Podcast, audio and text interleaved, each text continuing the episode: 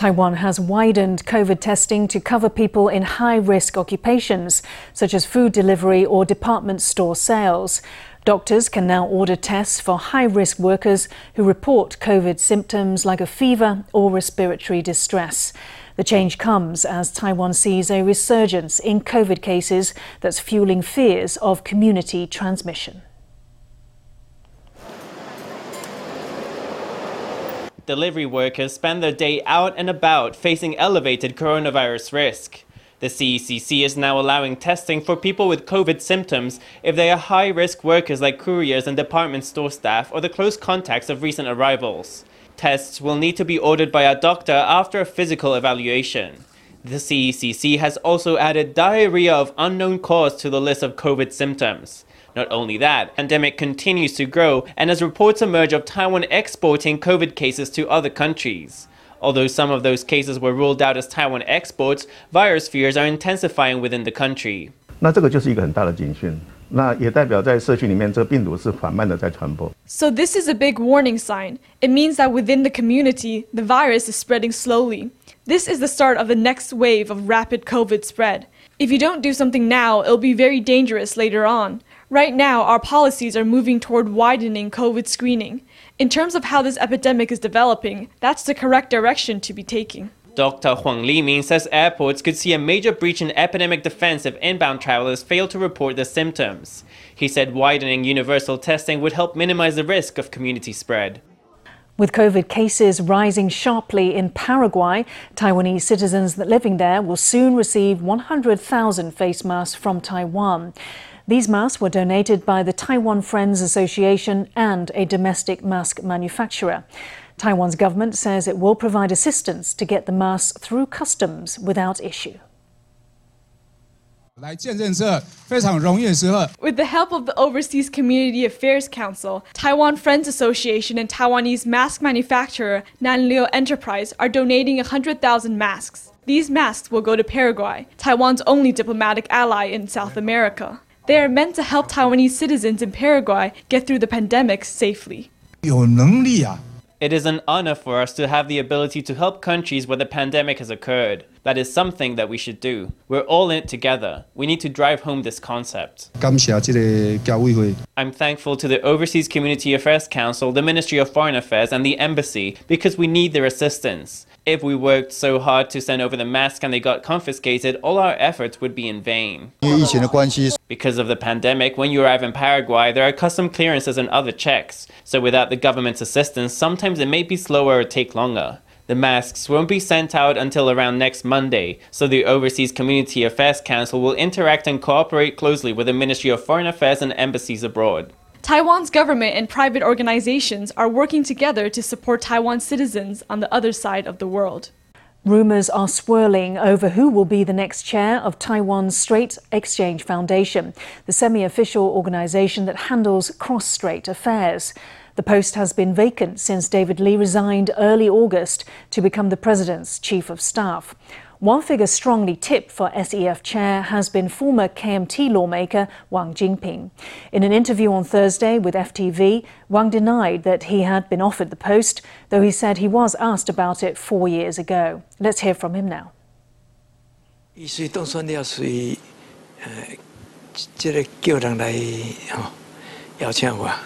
after she was elected in 2016, she immediately have someone invite me. I told her that the issue of the 1992 consensus was not resolved, so cross-strait stability and peace could not be maintained. I told her that it would be useless for me to take the post, and I politely declined.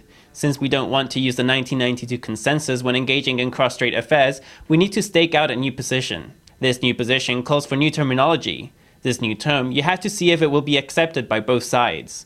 I believe that both sides have many things to discuss. The presidential office has also denied Wang's appointment. In a statement issued Thursday, it said the candidate for SEF chairman was still under discussion. It said that for now, SEF vice chairman Rock Hsu will serve as acting SEF chair. The builders of a Tainan apartment that collapsed in 2016 have been ordered to pay 450 million NT in damages. The Tainan District Court ruled in favour of the 114 plaintiffs in a class action suit against six executives, engineers, and architects. The six were responsible for the Weiguan Jinlong building, which toppled in an earthquake on February 6, 2016, killing 115 people and injuring over 100. The court award is about one tenth of what the plaintiffs asked for, although they said that the ruling was, quote, acceptable. This case is one of several lawsuits filed against the builders since 2016, most of which remain pending. Taiwan shares plunged on Thursday following the tightening of US sanctions on Chinese telecom giant Huawei. Shares of key Huawei supplier MediaTek hit 551 NT at its intraday low before closing down 7.22% at 565 NT. The weighted index traded under firm negative pressure, closing down 416 points or 3.26% on turnover of 347.4 million NT. Asian markets were weak across the board. Japan's Nikkei shed 229 points. South Korea's Kospi lost 86 points, and Hong Kong's Hang Seng closed down 387 points.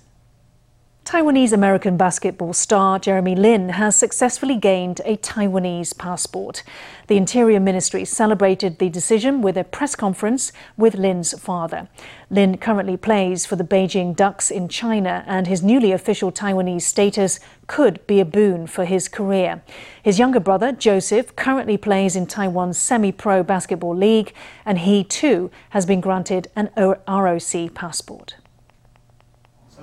嚟中国作训练咧，台湾居住的，是是是，所以你常欢迎。Interior Minister Xu Guoyong expresses Taiwan's welcome to Jeremy Lin's father. Jeremy and his brother Joseph, who plays in Taiwan's SBL, have just gained Taiwanese passports. My wife and I were both born in Taiwan and have ROC passports. After we went to the US, we had three children. We always wanted to help them gain ROC passports too. Jeremy Lin's new passport was issued on July 30th. In the past, he has expressed a strong sense of identity with and ideas about Taiwan. As a Taiwanese person, it's extremely normal for him to apply for a passport. It's his first time applying, so there were some procedures which we assisted him with. There's still hope for those who'd like to see the star of Linsanity play for a Taiwanese team. Whether he might come back to play here, that depends completely on the kid's wishes and if an opportunity comes up. Last season, Lin joined the CBA Beijing Ducks with the status of a foreign player.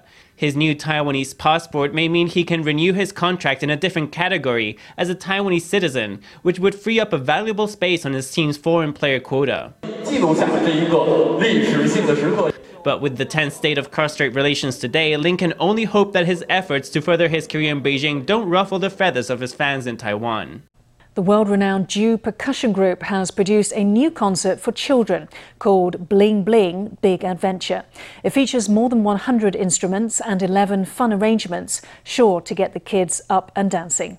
The show premiered in Taipei on August 15th and will go on tour across 10 cities and counties until mid October.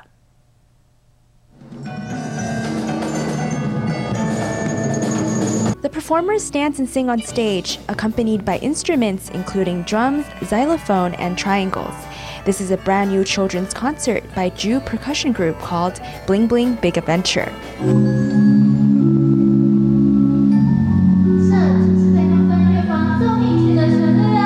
The concert features 11 songs, including an adaptation of Beethoven's Moonlight Sonata. Children and their parents are invited to sing and dance along to the tunes. We have 11 songs arranged for this performance. The design of our children's concert is very different from that of ordinary concerts. In addition to the listening experience, children can also participate and interact with the performers. The music imparts a lot of knowledge, including a lot of knowledge about musical instruments. Our arrangements allow seemingly simple instruments to shine in creative ways.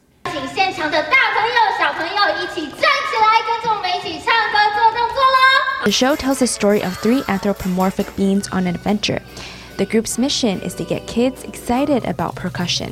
用一个大冒险的故事 We take the story of a big adventure and combine it with music performance and performer audience interaction. We hope they'll listen to some good music and get to better understand these musical instruments. We have over 100 instruments, such as the xylophone, glockenspiel, jazz drums, bass drums, small ancient drums, African drums, and Latin drums.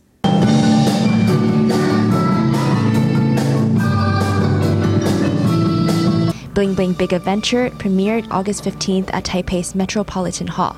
There will be more than two dozen showings across 10 cities and counties over the next two months.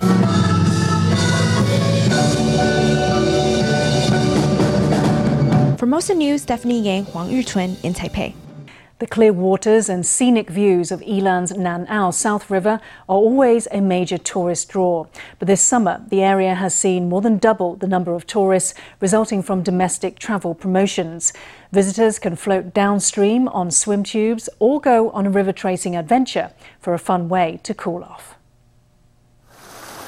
Floating on swim tubes, people of all ages ride along the river's current. They drift downstream and enjoy the scenic views of the mountains. 好不好玩？好玩，撞到石头了，差点翻了。差点翻了，有点刺激。有啊， As the tourists float toward the rapids, the steep drops have them screaming with delight again and again. But this brown dog is unruffled as it paddles in the water. 哇，好强哎！ In the sweltering heat, even the dog is wearing a life jacket as it takes to the water like a fish in the sea. This is Yilan's Nan'ao South River. Surrounded by mountains and clear streams, the spot attracts many tourists to come and experience river tubing. The total length of the course is around 3 kilometers. In terms of time, it takes around 3 hours from changing clothes to returning after everyone has showered. Since the waning of Taiwan's epidemic, everyone's been turning to domestic tourism. There's a lot more people this time compared to last year, at least two or three times more people. Parents can enjoy themselves to their heart's content. The coaches look after the children. Whoa! The coach is impressed with a backflip into the water. Noticing the excitement, the brown dog appears again, eager to give it a try as well. In addition to river tubing, river tracing is also very popular. Float downstream on a swim tube for a refreshing ride, or trek upstream for a river tracing adventure. Though they're two very different experiences, both can be enjoyed among the lush mountains and gurgling streams. There are still months to go before the Mid Autumn Festival, but pre orders have already opened for mooncake gift sets. A hotel and the Taiwan Railways Administration are offering cakes in a box shaped like a Puyuma train. The set is expected to be a hit with train enthusiasts. It contains four mooncake flavours lotus seed paste with egg yolk, jujube paste, jujube with longan, and egg yolk with XO sauce. Another hotel is offering chocolate mooncakes made with Pingdong grown cacao beans. The cakes contain biscuits flavoured with assorted Taiwanese teas. Farmers' associations are a staple of Taiwan's rural economy, connecting producers with their customers. But many are struggling to attract younger families to their stores, and with loyal customers getting on in years, new strategies are called for. One association in Tainan is blazing a trail with a recently renovated store that could rival the swankiest boutique. It even holds live streams of cooking events, bringing a touch of glamour to groceries. Let's take a look. Elegant lighting, spacious layout, and fashionable wood finish counters. It looks like a food court in a high end department store. But this is Mondo's Farmers Association in Tainan.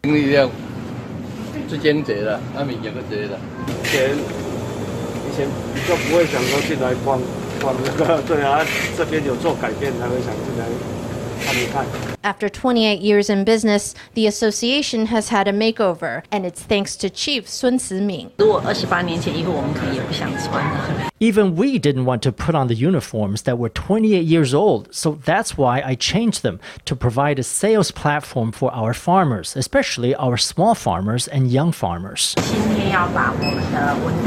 Right in the middle of the market sit two kitchen islands where staff can stream promotional videos and demos of how to use their products. They plan to invite famous culinary experts to join in as well and give the local producers a 21st century marketing boost.